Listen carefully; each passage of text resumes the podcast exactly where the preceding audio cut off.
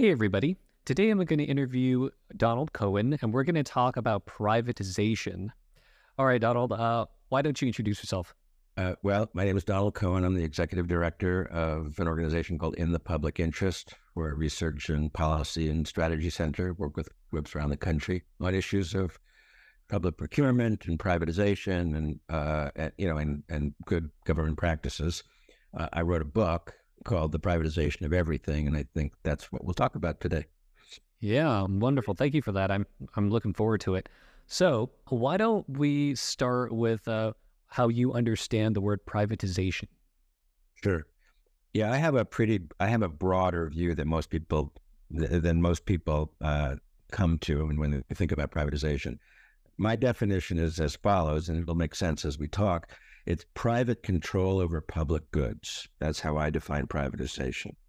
So let me be let me break it down a little bit more. So first off, what do we mean by public goods, right? And I have a particular definition of that as well, different from what, what you might find in an economics textbook. There's a particular definition in those textbooks that that I reject. Actually, we can follow up if we want to.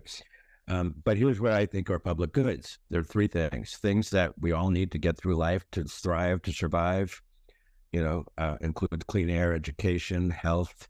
You know, broadband. At this point, we need access to the internet. We just you know you can't survive without it. So that's the first thing. You know, shelter. Those are the things that we all need, and regardless of whether we have the money to pay for them, we all need them. Second, so that's number one. Number two is they're also the things that we need everyone to have. So it's in our interest for every child to be educated, whether we have a child or not. We, will have a better country, a better democracy, a better economy, and all that. During COVID, I mean, it was pretty clear to me and many people that the health of all of us depended on the health of each of us. We, need everyone, to be healthy, for us all to be healthy, and to survive, you know, to survive the pandemic. So that's number two. It's in our economic, social, and uh, you know, and and practical ex- interests for everyone to have those things. We need that to be so. And then finally, if we agree that all means all, that we that everybody should have access to health care and education, all those things, then there are things that we can only accomplish if we do them together through instruments of public, you know, through democratic institutions. So that's that's what I mean by so. And then and then the question of private control over those things happens in a variety of ways. We contract out uh, you know, janitorial services in a college. You know, we're giving, uh, um, we sell off parking meters for 75 years in Chicago that we wrote about. And there's a number of, you know, the book goes through many examples that, tells, that shows the different, show the different ways that we give over, uh, we, we, we give some control uh, to private interests and their interests are different. And so that that's really important. So let me let me leave it at that, and we can get into it as we it gets a little abstract, but it'll get clear as we talk. Okay, no, thank you for that explanation. I have heard people make arguments in favor of privatizing public goods, and I was hoping that you could perhaps summarize the arguments that you've heard and then give your opinion on how successful those arguments are. Sure. No, I'd, li- I'd be happy to. Um, so first off, it's you know that's simple: cheaper, better, faster. That's what we hear all the time. Businesses are inherently more e- efficient um, competition and the profit motive makes them so and provide you know and provide better services and, and innovations for all of us um, and they can do it cheaper. Okay the, then the faster is you know they don't use that as much but that's part of it. We can get it done quick. So let me go through a couple of those arguments. So first off around mostly around the idea of efficiency. Okay so efficiency is is basically getting more and do, do you know spending less or doing less and getting more right? Putting less effort in and figuring out a new way to get to the you know use you know gps and figure out a new way to get to the to the grocery store. It's more efficient. That you know all, we, we're all looking for ways to be more efficient in our lives. But if you think about something that's been privatized or contracted out you know for a public service the first thing you have to say is well a private company has legitimate business expenses. Often, you know, if it's a big company, corp, you know, publicly traded company, very high executive compensation for their top leaders. They have, uh, you know, dividends and profit, dividends to shareholders and profits. They spend money on politics. They spend money on debt service because they're buying up other companies, so they're relying on debt. So these are all expenses that are leaving the system, right? That are not going to be used. So I, I should give it a specific example to make it. Iowa privatized their Medicaid, and this was the arguments they used. And They gave it to some large national, you know, uh, healthcare companies. So that that first off, that money, the money for those private companies, all legitimate business expenses, left the system. And they claimed that this would be, you know, that they would be able to save money because they're more efficient. Well, so if they're going to take away this money, they're going to be more efficient. It means they're going to spend less on something. And what we then say, we ask one very simple question. Okay, you're going to spend less on something. What are you going to spend less on? Because it may not be in our interests. And it's a pretty finite list of things. I mean, it could be that we do something smarter. Okay, cool. That's smart efficiency. But it also could be we're going to spend less on something that we want. In the healthcare example, there was really only one thing they could spend less on healthcare, which is exactly what happened. People got less healthcare. They got denied, you know, their insurance claims got denied more frequently and more bureaucratically. They had, you know, they lost access to information. So, you know, that's, you know, so that's, you know, they're going to spend less on something. So let's talk about efficiency and in, in a, by asking the harder question, by asking that next level question, private prison, it's, there's so few things that you could spend less money on. You could have fewer workers, fewer corrections officers, and they do. There was a um, a juvenile detention facility in Mississippi, I believe it was, that had a 60 to 1 ratio of correction officers to kids in, in the detention center. I mean, bad things happen. Ultimately, they had to close the detention center so they could have less folks or less nurses or you know or fewer people cleaning a building. They could pay them less. They always do that. Okay, and we that you know, and that increases economic inequality. One of our large, you know, one of the things that we have to grapple with as a society and economy. Or they could use equipment or supplies that aren't as good. Uh, you know, there was a prison that outsourced their food services in a couple of states, Michigan, uh, maybe Ohio, um, and Ohio, just a number of years ago. And they, you know, they found maggots in the food. And they just had lower, you know, they spent less on the quality of food and, and, and had higher fat content, you know, like less healthy food as well. So that's the core argument we get. We'll do it cheaper. We say, okay, tell us how, because that may be something that we don't want you to do. I think those are good examples, and I think you make an um, an interesting point here. So that it doesn't sound like, in principle, you're against privatization. It just sounds that it sounds like what you're saying is that if you look at the look at the data, it's not always in the public interest to privatize these services. Yeah, and so that, uh, so we're talking about contracting. I mean, governments contract for lots of things and have been forever, right? So, I mean, when you say privatization, it's really I'm against giving over private control control to our stuff, but I'm not against using the private sector to do some stuff, right? The issue is control.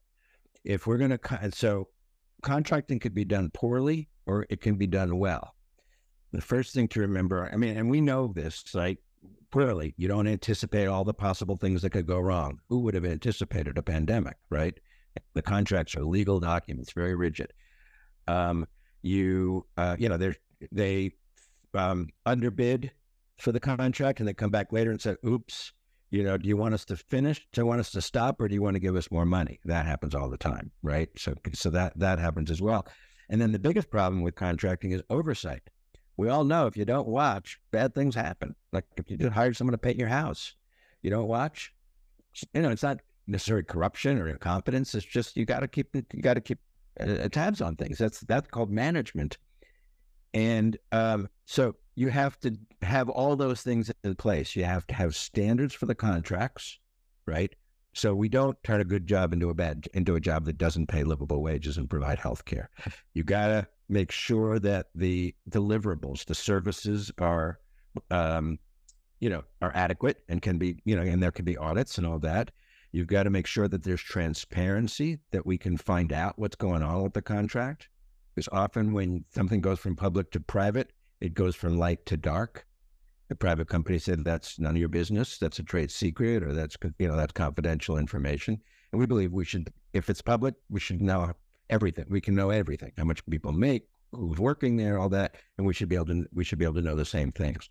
So just sort of, and then we should absolutely make sure there's adequate staffing for oversight.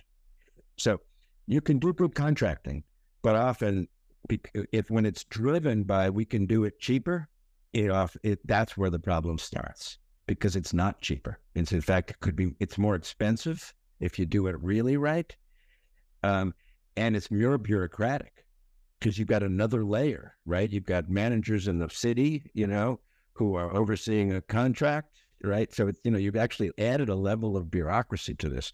So you've got to have really competent governments to do good contracting. And, they, and there are, there's lots of contracts for all sorts of things. Okay. So I guess this is more of a basic question. There, you're making a distinction between contracting and having private control over a public good. Is that is that correct? Let me let me give you an example to say what I mean there, so, because it's it's an abstraction. So, uh, the best example I use in the it, it, was in the book, of course, was um, Chicago, and this gets at the question. This also gets at control and democratic control, which I know you want to talk about as well. So, in 2008, we had a terrible recession cities were all bleeding red ink and had hard choices to make. So, uh, you know, there was a proposal was announced on a Friday by the mayor at the time, Mayor Daley.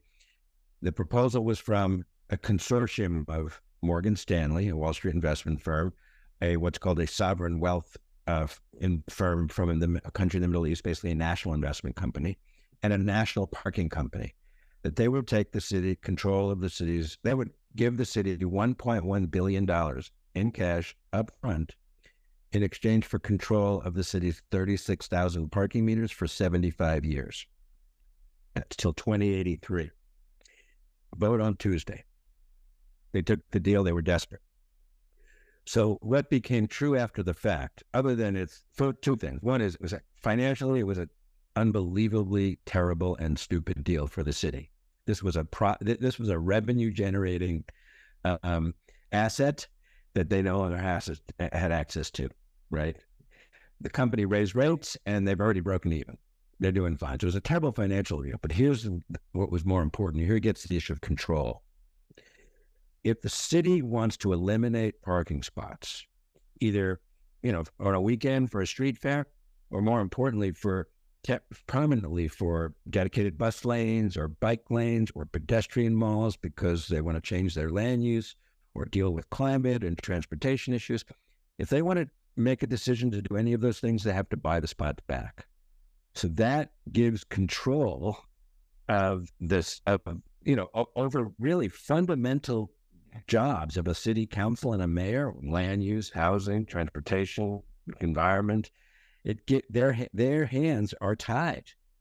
So it gives the private entities control because they've got they've got provisions in the contract that require them to be made whole.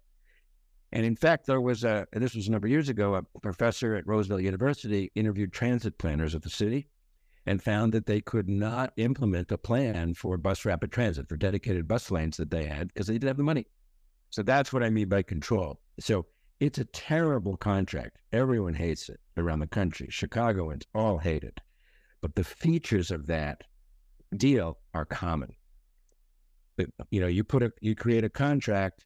All right, who gets to decide what the rates are? Who gets to decide? You know, there's a whole set of decisions that that, that the public needs to make in responding to the real, you know, the what happens. You know, the the, the, the things that happen, weather, pandemic, whatever. Um, but that contract often gives them some authority and control over those fundamental decisions. Does that make sense? Yeah, no, I think that's a good example. So in this case, I mean that that's that shows one of the shortcomings of privatization, right? Because the company increased the parking fees. A lot of money, and we could have, and you know, maybe the rates needed to go up. That I don't know, but if the rates needed to go up, the city could have used that money for things it needs, and, and there's plenty of needs in the city of Chicago. Yeah, yeah, no, I'm sure. Uh, so, what eh, do you know of an example of where when privatization of a public good actually made the service cheaper? Oh, I'm well. Again, I'm sure you know because they, you know, they reduced wages, they gave less health care, I mean, that's my point. I mean, there's you know examples in the book and examples we see every day. Sure, they they got signed a contract. Uh, my point is, it's not cheaper if you do it right. I say set those. If you know, if you say the wages and the working and the benefits of the workers and the workloads, you're not going to change a case. You know, their caseload is the same, and so they could provide an adequate level of service. If those things t- stay the same, where are you going to save the money? Right. That's that's the most that's the most typical example of how they're saving money. They reduce wages and benefits. And that, you know, that we don't want that to happen in this country. We have a cost of living problem and we have an inequality problem. Yeah. So is it fair to say that even if the price of the service goes down, other people are paying for it in some fashion? Absolutely. That's exactly right. Um, I mean, there will be, there are some cases, and I won't, you know, where jobs become, you know, uh, workers were getting, this was toll roads, I think, in New Jersey a number of years ago Workers were making 25 bucks an hour, private outsourced, uh, 12 to 13 bucks an hour. They were on Medicaid. I mean, I don't know them individually. You know, we didn't survey the workers, but when you get to that level of income, you're getting public benefits, right? And so, and if you have less health care, right, and if you have, people have less health care, we ultimately pay in the end because of uncompensated care and all of that. So, absolutely, there's only one place you get the money, and that's us. I think uh, I was looking through the table of contents of your book, and I think you talk about public education as well. And I was hoping if you could elaborate on that. Yeah. So there's, I'm, I'm going to talk about K 12, uh, you know, you know, the public education at that level, not higher ed for the moment. Um, so there's two thrusts of privatization of public education right now. One is charter school growth, and I'll get back to that, and the other is school vouchers people think about school vouchers as you know as that's privatization. It's basically handing people a check and they can go to a private school. That's happening in lots of states. I don't remember if uh, what's going on in Ohio right now. I think they started a, they have a school voucher program, but that's happening a lot right now in, in you know particularly in conservative states. When you send money away, you know if the, the if let's say your daughter or son is takes their voucher and goes to a private school and they take their you know their daily amount whatever the amount is they get from the state that doesn't just help that's not, that money is actually not just that kid's money. Because if you take one kid out of the school you don't you know and you take their money with them all the cost doesn't go with them. You take one kid out of a class you don't fire a 30th of a teacher right? You can't do that. So the, so privatization vouchers and charters which i'll get to you know, weakens this, the the rest of the school system fiscally in, in very very important ways, right? Because uh, again, all the money goes with the kid, but all the cost doesn't. Charter schools is more of a market based program. It's public. They're public charters. You, you have charters in Ohio, um, publicly funded, privately operated. Most, I mean, in most states, they are technically nonprofits, but uh, they can hire for profit, what are called charter management organizations to run them. There's a White Hat is a big company that was uh, notorious in Ohio for a number of years. I don't know if it still is. So the thing about charters the idea of charters is again, let competition and choice determine, you know, improve the school system. Parents should be able to choose a charter school. But here's the problem with that right? People should be able to choose, and everybody everybody wants a you know every parent wants a good education for their child. But with charter schools, the and uh, let me just stop for a second. The original idea of charter schools was create laboratories of innovation and new ideas, and then share those ideas so that every student you know across the country could benefit from new ways to teach as the as the world changes. But this it's become different now. Now it's become a market good where people are where it, charter schools are competing with public district schools for the kids and the money. So there's competition. So there's no, they, don't want to share. So a few things that happen. One is um, the schools are, um, there's, it's called creaming and cropping. Charter schools come up with creative ways to screen out the students that'll be more expensive or harder to educate or counsel out if they're already there. You know, it's not legal, but they do it all over the country. Um, the um, New York, New York Times did an expose of a, uh, a chain, uh, an investigation of a chain in New York City, and they found on one principal's desks desk in a charter school what he called a got to go list. These were the tough kids that they're the hard kids and the expensive kids that we're going to spend back send back to the public schools. So that's the first sort of distortion of competition because the the kids that are harder to educate or more expensive or not as smart or what have you bring test scores down. And when parents are choosing their schools in, in a market system, one of the things you look at is the test scores in the school. So that's so that's the distortions of competition happen. The other thing about again in charters partic- uh, in particular is they don't want to share. There are charter schools, many we didn't do a comprehensive survey because there's a lot, but found a number of them where teachers are eh, um, required to sign an NDA, a non-disclosure agreement, as a condition of employment that they will not share the school's trade secrets sh- should they leave. What are the school's trade secrets? Lesson plans, curriculum, all the stuff that exactly what the original purpose was we should be sharing. If you come up with a good idea, everyone should get access to that because eh, and, and and particularly because we're paying for it. Every dollar, we're paying every dollar for it. So the problem with a market-based competition system is it creates those kinds of distortions. It, it weakens the district because it takes money away, and it creates those distortions that that you know where you get increasing segregation and stratification. Interesting. Well, I didn't know that about these charter schools. I guess from the perspective of a private owner of some sort of institution, you know, let's say let's say school, what would be my financial motive to have students who are more expensive to educate? Like there wouldn't be, Not- right? Like if there were if you so basically my financial obligations would result in me discriminating against uh, you know children with disabilities, for instance. Yeah, I mean, practically, subtly, it happens all the time in different ways. Again, it's not legal, but they, they, you know, it's it's human, so they come up with all sorts of ways to do that. Now, let me say, there are charter school people who start charter schools that are in it to educate kids. That you know, they're not, you know, profiteers, right? But you have to look at the so yeah, that are motivated by all the right things. But again, you're competing in the market right? So it's the incentives that you have, you know, create those distortions. There are good charter schools, there are bad charter schools. There's good district schools, there's bad district schools. It's the system that's the problem. I see. Okay. So then this leads to another question that I had. Like, do you think that the problems of privatization of these public goods result from the nature of privatization itself?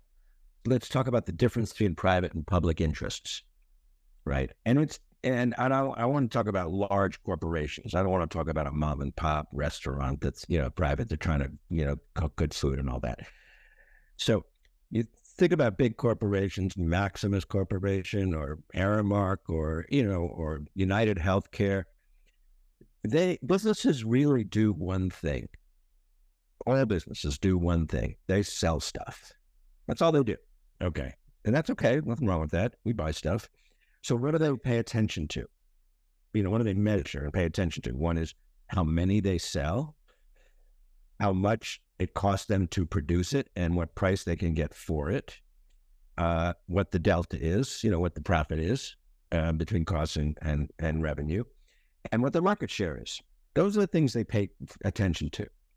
Now, so what does that mean? Now that those are all legitimate business expenses and, and purposes. Now, but it may be that those interests are, are do not align with our interests. Prisons, prison uh, companies sell heads and beds. The more heads and beds, the more they make.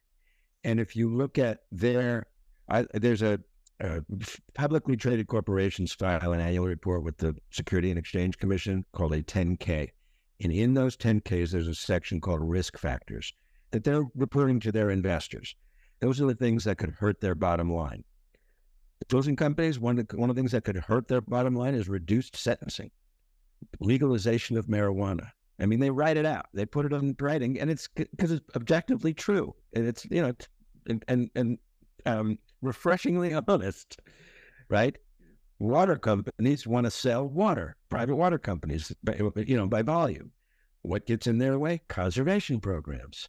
So um, their interests are different, and when you put their interests in, you know, in, and you center their interests or embed their interests rather in in the delivery of public goods, that's when problems start.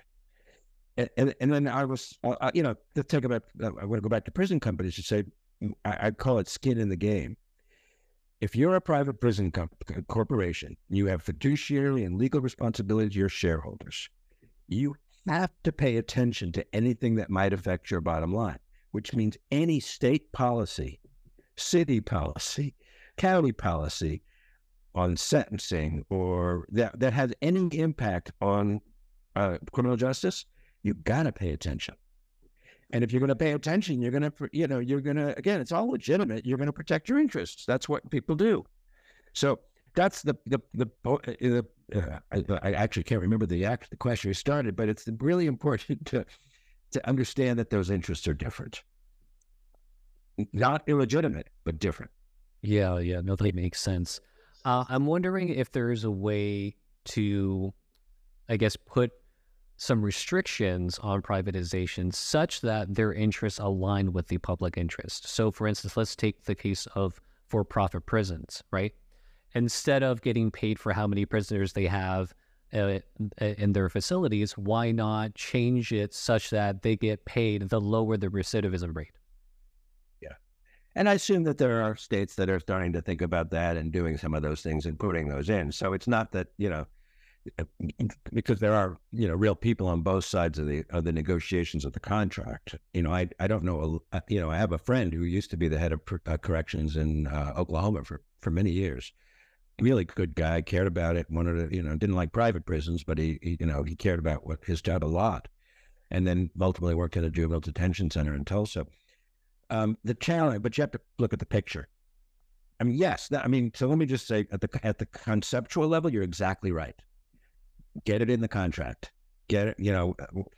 And one of the things we tell elected officials and you know public officials is say your job is to negotiate on our behalf if you're going to negotiate with somebody, right? Which means to several things. One is you got to be willing to walk away because if you're not going to walk away, you're going to get taken. If you're not willing to walk away, you get taken. That's the that's negotiations 101.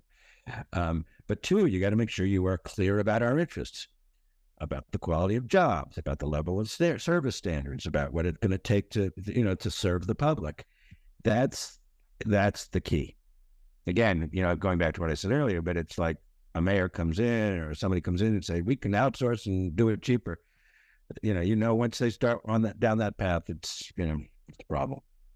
Okay, so uh, it doesn't sound like you're against it in in principle, right? You like it sounds like that your goal is to to uh, educate people such that they know what to look out for. Like there are certain dangers that are associated with privatization of public goods, right? But although theoretically it could be done in a way that serves the public interest. And I'll use the word contracting because it's more of a, you know, outsourcing and contracting. But absolutely, I mean, there's a, we believe there's two trillion dollars. I don't, we don't believe it. It's based on research. Um, of public of public procurement by governments in America. Now that's everything from bombers to paper clips and every and everything in between. You know, janitorial.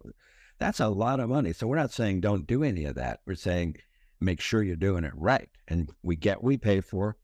We can we get full transparency, and we set standards, set standards, and be, and are able to enforce the standards. It's one thing to set them; it's another thing to make sure that they do it. If you don't have the, you know, it's like you have to have cops on the beat to make sure that, you know, people do what they say they're going to do. So, do you think that there are any public goods where the private sector should be in charge? I think the government has to be in charge because here's the problem. And again, in charge, not doing all, right? Um, I mean, I believe there should be a universal health care, and but I don't mean you know, uh, Medicare for all or a single payer system would be fine. And there's lots of private care in that those kinds of systems in other countries. But I mean, there's different ways to do it. Um, so, but here's the thing: is only the government can ensure that everyone gets it. If you want to get a letter, let's say communications, you want to make sure that a, we can mail a letter to every address in America for the same price. You can only do that with government involvement. You can only do it because the market, if you put it all in the market, it's going to cost more you know, you, you put the, you know, it's an individual cost, right? You put, you know, it would cost more to get something to, to Missoula, Montana than, you know, Chicago, Illinois. We don't want that, right? If you think that everyone should have health care, has to have health care and, you know, and, and independent or irrelevant or, you know, unconnected from how much money you have, you, you know, your health is something we should require, we should expect of everyone. Um, you can only have that if you you set rules, and standards, and governments, you know, policies, um, and spend money. I mean, you know, there's mixes of ways to do it. There's regulation, and there's actually direct delivery, and there's um, uh, or, or, or there's you know direct funding. All those things happen, but it's the only way to require to get it for everybody. Really is, and you know, and private. I mentioned something because we just published an article about this. They're, you know, the IRS could and should and is about to be able to do some of this should be able to for for 50 or more percent of the population could pre-fill out our tax forms and let us do it for free online right i mean it's, it's in the infrastructure bill is already it's to they're to move in that direction but the private companies i use turbotax for my tax you know intuit and hr block they're trying to prevent that from happening right? And, and, right because they don't want the competition. They don't believe it should be publicly provided because they want to make money. They want to sell stuff. They want to sell the, the software. Same thing with public banking. I mean, so there are things that are fundamentally private now because they because they have worked against us being able to deliver it publicly when we really could. The IRS has all of our social security numbers. They have everything. Why not let them do it? Um, so that so there are things that could be brought brought in and you know to, to government to, to, to direct government provision easily. I think I'm getting a better idea of what, what you think here. So it kind of goes back to what you said at the beginning, right? Like the, the nature of public goods. Like one of them is that it's something that's integral to everybody's life to be able. It's almost like a what Rawls would call a primary good, right? Like it's something that's good that is in your interest, no matter what else you want to do with your life, right? So like healthcare, mm-hmm. infrastructure, stuff like that. And then the other is that we want other people, everybody, to have access to these goods. It's important for us individually as not well. Just want, need, not just want, need. We need them to have it. Yeah. Okay. It's we, we you know we want an educated nation. We need every student to have a good education. Yeah. We want a, a, a, a good healthy economy. We need every everybody to be able to get a good education or go to college or an apprenticeship program or whatever we need those things for all of us. you know, health is the, and the obvious one that I mentioned earlier. Yeah. Okay. So then the danger of private control is that they won't give that service to everybody, right? So uh, even though we want everybody to have it, only the only the government can do that. Right. Well, I mean, because privates means the market, right? The market means we buy and sell stuff. Companies that sell stuff, which they all do, don't sell things to people without money. Right? It's sort of obvious, right? You don't market to that. So we need equality in I mean, if we want everyone to have, you know, health, we need everybody to have it. So if you just put it in the market, then people who and this is the way it is actually, people who have more money are healthier. I I'll, let me give you an example of childcare. I believe childcare in America is a fully privatized public good. Every family needs childcare. I mean, it's just that's the reality of America, American economy right now. Whether you have, and, and it's in our interest for every kid to have good childcare because it's, you know, it's really part of the educational system. But right now, we treat it as a commodity. Um, I mean, I have grandkids now, but you know, it's really expensive to get good, good quality childcare. So that means some get, some don't get. But we need everyone to have it, which means you got to have. I mean, it, the, the, other, the other question is how you pay for it right? At that point, if you pay for something as a commodity, it's the individual pays for its cost. If you pay something for, you know, that's a public service, we pay through taxes and everyone gets. And you could have a mix. There's no question, you know, you could do that. But it's really important to remember there's only one place to get the money, and that's us taxes, tolls, fees. There's no other money out there. So we could move childcare to be tax funded, which means we are all paying for all students, or we can move it, or we could keep it as market funding. Is you had kids, you're responsible. Too bad. We're not. We're not. We are not responsible for you. Um, for, you know, for the fact that you had children, and what that ignores, it ignores the fact of our interdependence. We are connected regardless of whether we admit it or want it or not, which is sort of just another way to say what I was saying earlier. We need everyone to have these things. We need everyone to be healthy so I can be healthy in part. We're interdependent, right? If you've got COVID and you come to my house, I may get COVID. Um, and you know, and down the line. Yeah, no, that that makes sense to me. So in a sense, like the the when the government does it, it provides a service to everybody because basically the rich subsidize the poor. Right. Yeah. So there's a redistribution of, of wealth in that sense. Whereas if you leave it to the private sector or if, if the private sector has control over it, they, they're not going to do that because there's no financial incentive to. Yeah. It's, it's that simple. I've met a number of libertarian uh, philosophers uh, in my life. And you know, like sometimes they, they make arguments and I'm not entirely sure how to respond to them. Like I'm sure you've met the more libertarian types who who actually advocate for more privatization, more private control of things, like the privatization of police, for instance, for instance. Right. Mm-hmm. Yeah. What do you think they're missing? Is it they're just empirically wrong? They just don't well, understand? They, no, they no, I think they believe that we are individuals that uh, need and they they have a definition of freedom that I should be able to do what I want, uh, that I should be able, that I should be responsible for myself. I should pay the consequences of my actions. I should pay for myself. And that will give us maximum freedom. And I think that's the wrong conception of freedom. I mean, so it's it's not that they're missing something. I mean, they're just we just disagree. They think we're individuals. You make it, if you make it, it's up to, you know, you're, you're, you're a product of your own effort and success. Otherwise, I mean, what they don't say is if you aren't successful or you, you don't have health care and you die sooner or you're sicker, so be it. They don't go that far to actually say that out loud, but it's what they're saying. What about the examples of um, certain things that were expensive in the beginning, but because the private sector w- figure out a way to make a profit of it, you know, now almost everybody has access to it. You know, like maybe like homeless people with smartphones. Like, wouldn't that be a success story of the private market? In some ways, yes, but it's important to understand that the that the science, the technology rather, behind the smartphone was publicly funded. Right? I mean, I can't remember exactly, but the the screen and the whole thing came out of military spending and all that. So even so, innovations, right? I mean, you know, that's innovation. It's a good thing, right? I'm not I'm not against competition. I'm not against innovation in the private sector. But you have to remember all of it's got public and private in it. Right?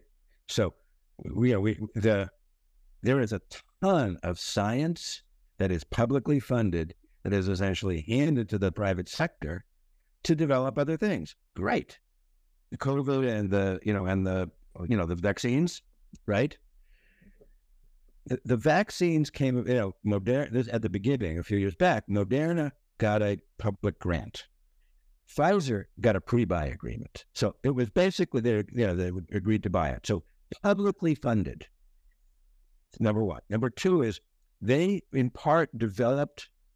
We one of the reasons we developed the sequencing, we you know, identified the virus so quickly, is because the sequencing technology existed and the sequencing technology existed really good because in the 90s, the Human Genome Project put a ton of public money that caused the creation, you know, that and and the, the sequencing methods came, you know, technology, um, you know, got really good, right? So there's all this public money in it. So in COVID vaccines, lots of public investment in the in in the in the in the R and D, in, for all pharmaceuticals, that's true, but for that, a lot, not a public investment. But we gave them the patents, right? So they had control over who, you know, over and not, uh, over whether other countries can create generics. We gave them control. What it, it was, one, it was our, a ton of it was our money. Most of it was our money. All of it was our money at the beginning, right? Second, talk about a public good you know, keeping us healthy in a pandemic, the market, you know, the market completely failed in that case because the market at the beginning, if you remember when, Trump was president, they had states were competing against other states for you know for masking and protective equipment and and and uh, ventilators and all that. He said, let the market take care of it. So they were competing against each state. It was nuts. They ultimately dropped that. The, the market completely failed. So it's a question of what's the deal? We're going to give a patent to a company because they've invested in something and invented something. So give them a time limited way to make their money back. That was not the case in COVID. We just gave it to them, right? But in most others, but they think of ways to expend extend their patents and do creative, you know, very creative things to extend their patents to really to, yeah, to make it hard for us to to get the return on our, our, our investment and meet our needs. That happens a lot in pharmaceuticals. This might be related to the um, the private control of these certain public goods, but how much do you think the problem is lobbying? Or like, huge problem. You know, because like I I feel like the, if if there is a problem, a threat to democracy, and the threat to the public interest, it would be something like that. Mass, it's a huge problem. I mean, lobbying, campaign countries, you know, politics. Absolutely, there are interests. Like I said earlier about private prison companies, they have to be involved in any policy change that could happen, that could have, you know, that could affect their bottom line. Well, what does that mean to be involved? Massive expenditures on lobbying, campaign contributions to you know to, to candidates and elected officials.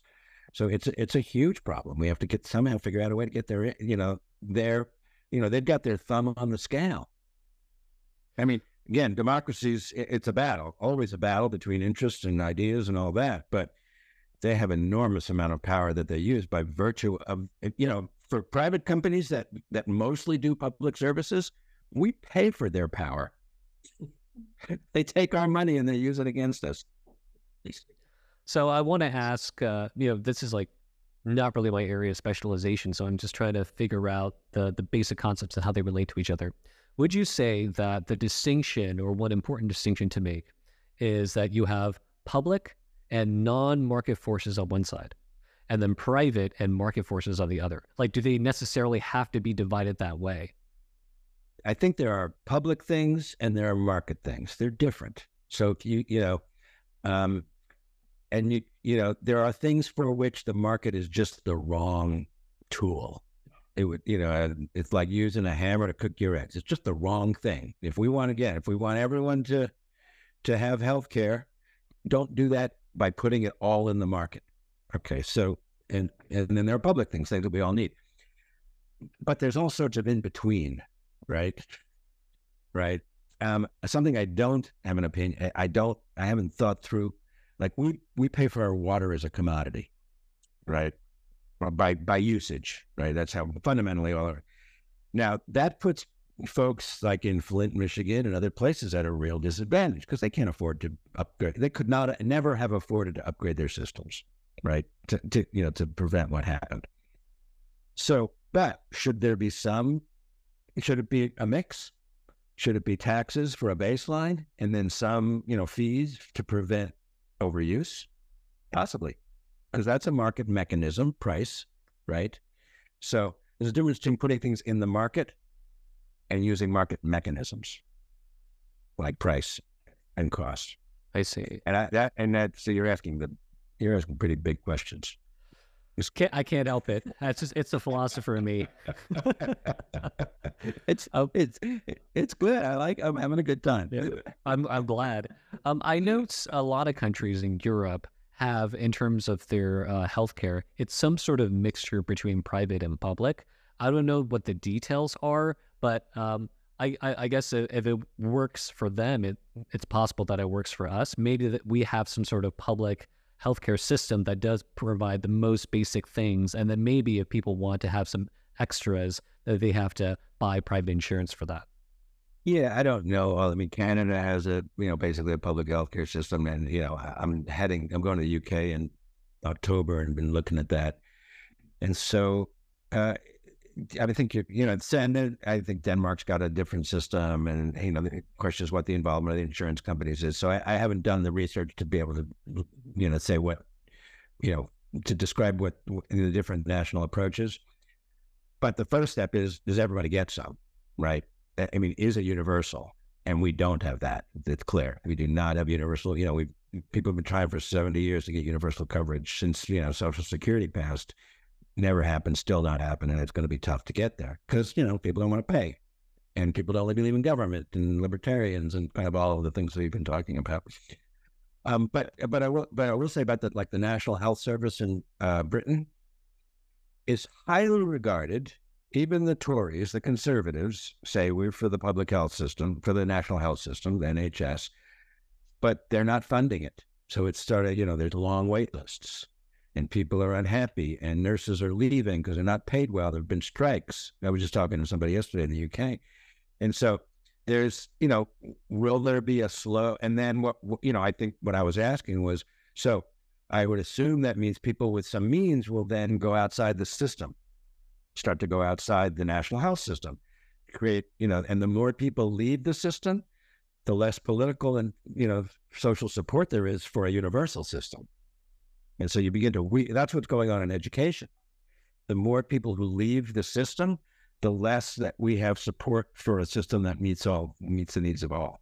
Because we're, you know, Social Security. We write in the book a chapter on Social Security.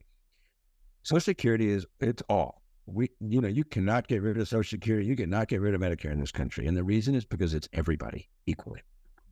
Now, there's some distortions in how we, you know, how Social Security is funded, some discontinuities, but you can't get rid of it because it's everybody.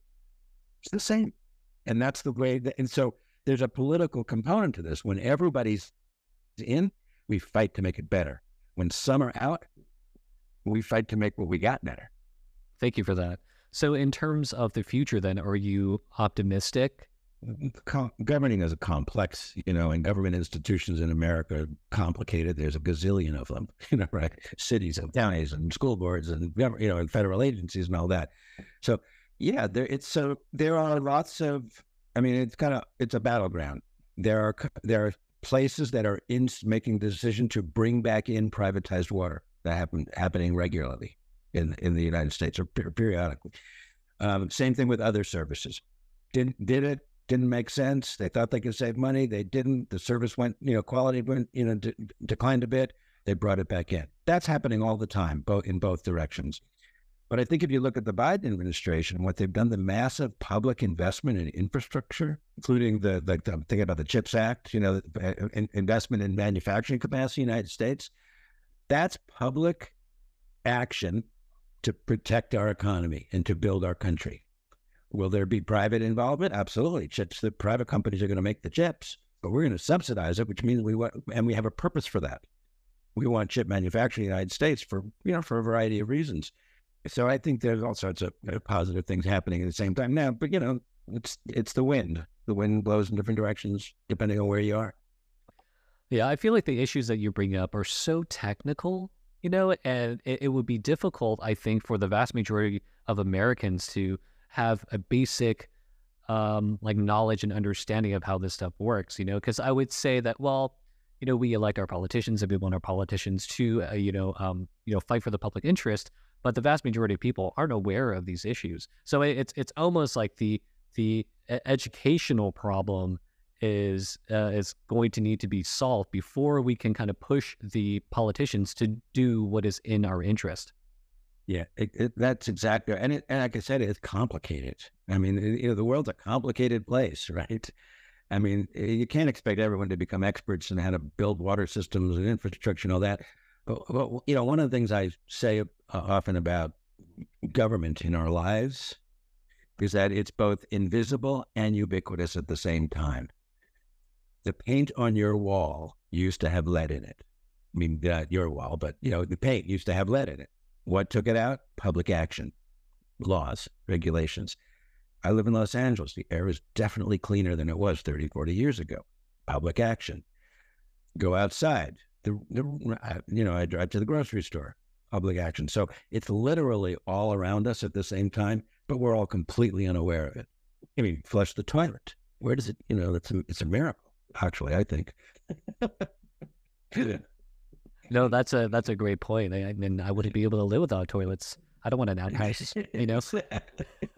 turn on the tap, flush the toilet, turn on the lights. It's amazing society functions. Yeah, it is amazing. well, I think it's a I think it's a good time to wrap things up. Uh, thank you so much for joining me. Uh, do you have any uh, current or future projects that you want to share with the audience?